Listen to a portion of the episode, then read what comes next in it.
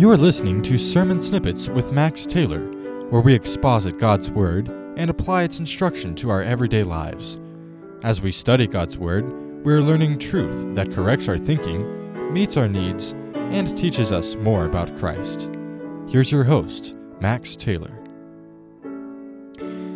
Now, when Jesus was born in Bethlehem of Judea, in the days of Herod the king, behold, there came wise men from the east to Jerusalem, saying, Where is he that is born King of the Jews? For we have seen his star in the east and are come to worship him. When Herod the king had heard these things, he was troubled, and all Jerusalem with him. And when they had gathered all the chief priests and scribes of the people together, he demanded of them where Christ should be born. And they said unto him, In Bethlehem of Judea. For thus it is written by the prophet, and thou, Bethlehem, in the land of Judah, art not the least among the pre- princes of Judah, for out of thee shall come a governor that shall rule my people Israel. Then Herod, when he had privily called the wise men, inquired of them diligently what time the star appeared. And he sent them to Bethlehem and said, Go and search diligently for the young child, and when ye have found him, bring me word again that I may come and worship him also. When they had heard the king, they departed, and lo, the star which they saw in the east went before them till it came and stood over where the young child was.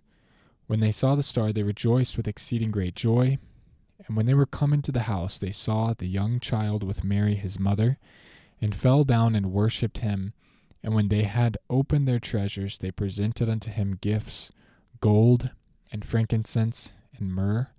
And being warned of God in a dream that they should not return to Herod, they departed into their own country another way.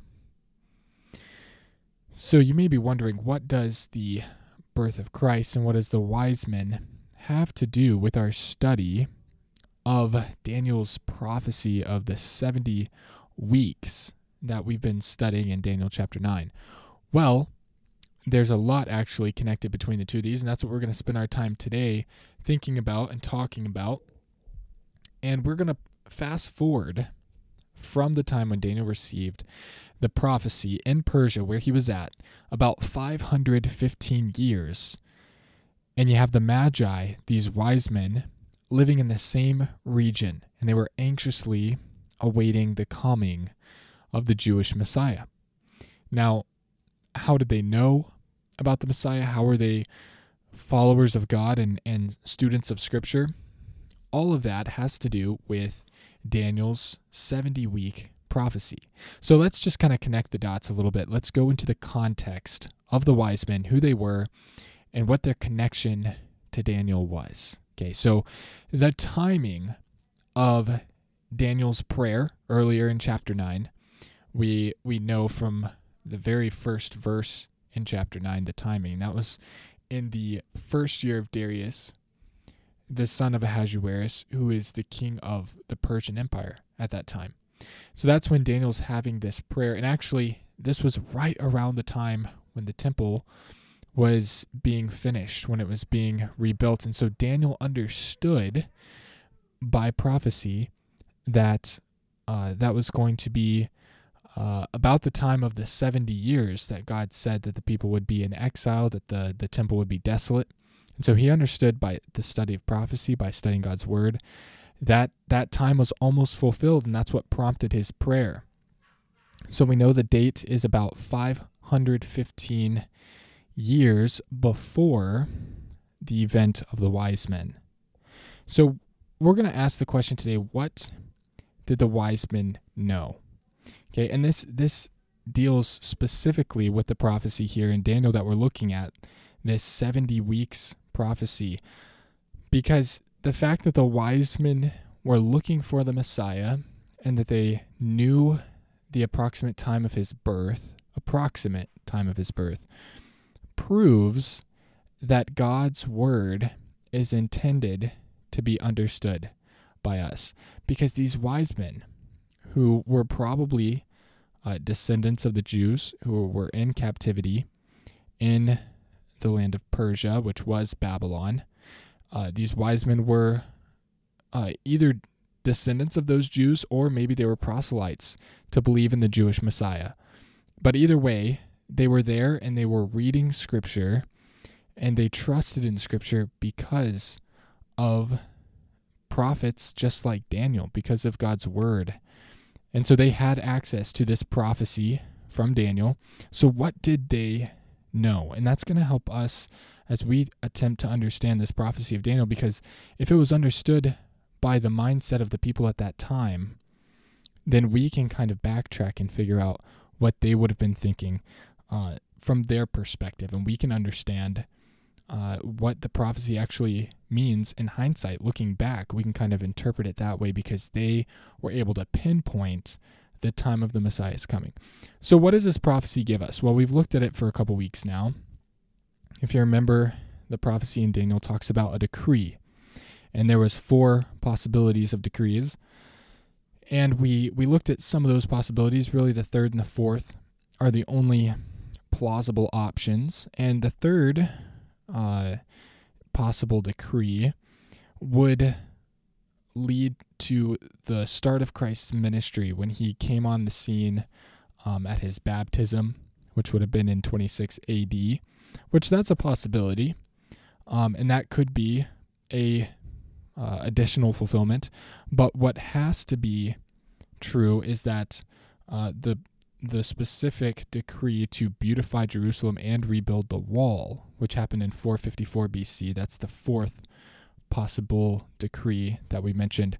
That has to be at least the decree that, that's mentioned in Daniel chapter 9.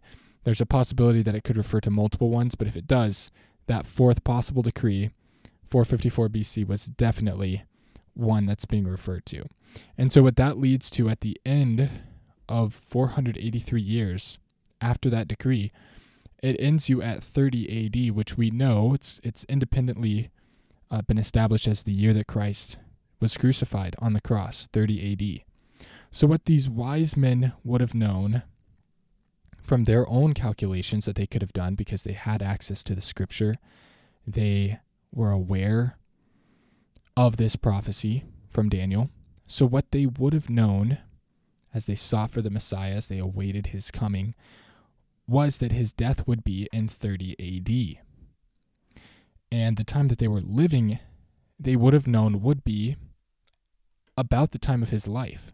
So they were looking for a Messiah that was either their age or younger, who they knew was prophesied to die in 30 AD.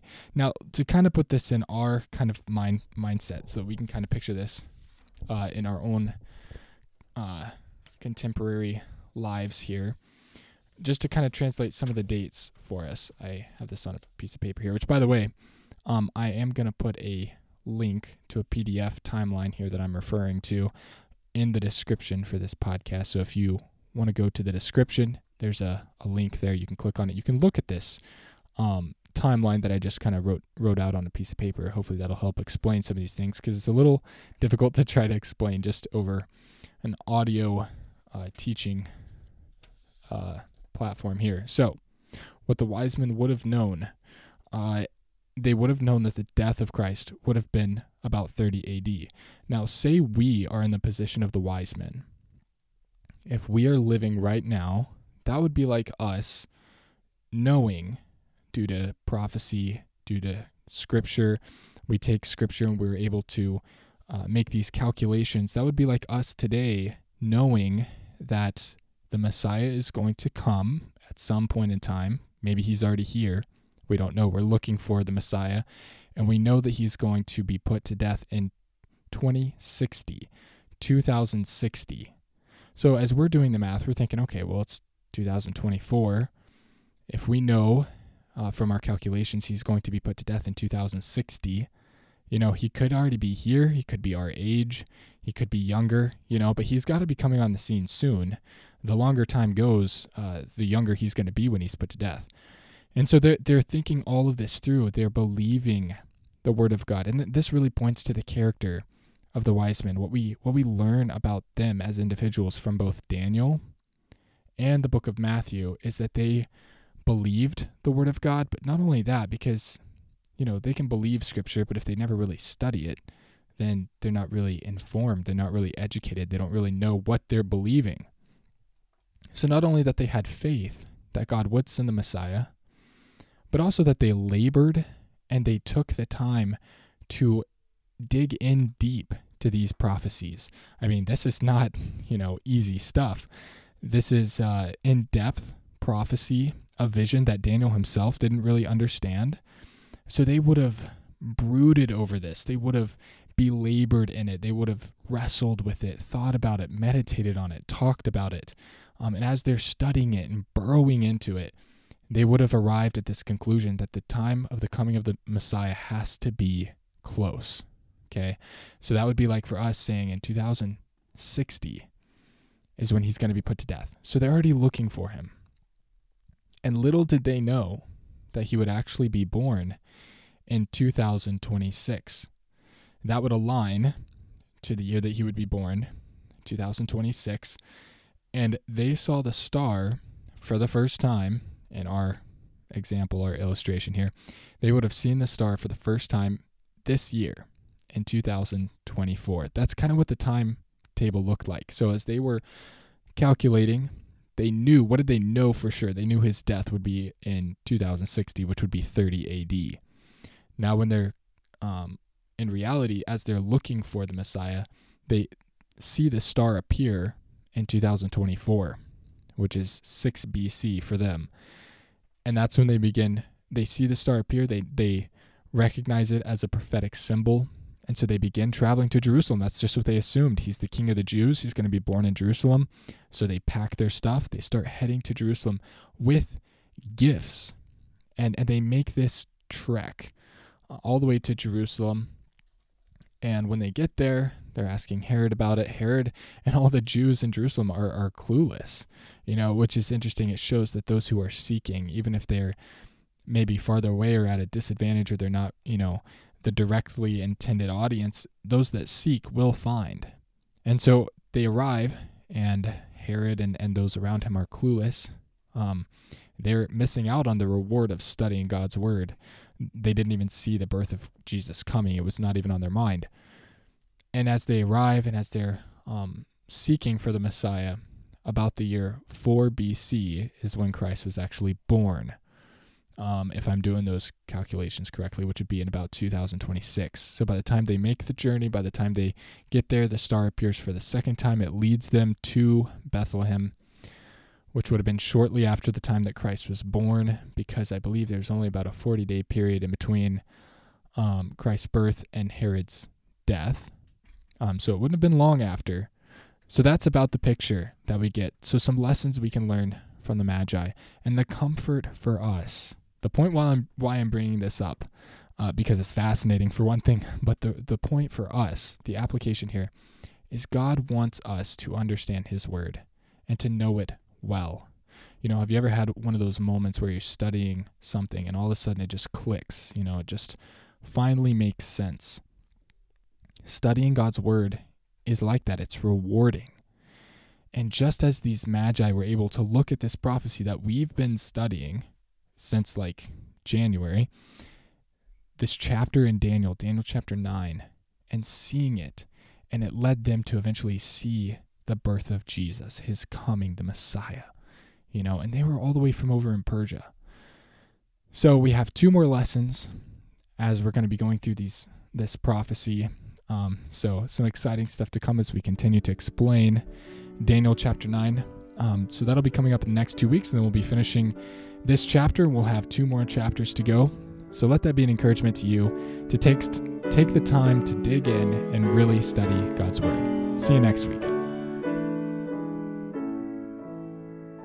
Thank you for listening to Sermon Snippets. If this Bible study is a help to you, consider downloading the weekly episodes or sharing this podcast with a friend. Until next time, remember that God's Word is perfect, and it's everything you need to live for Him.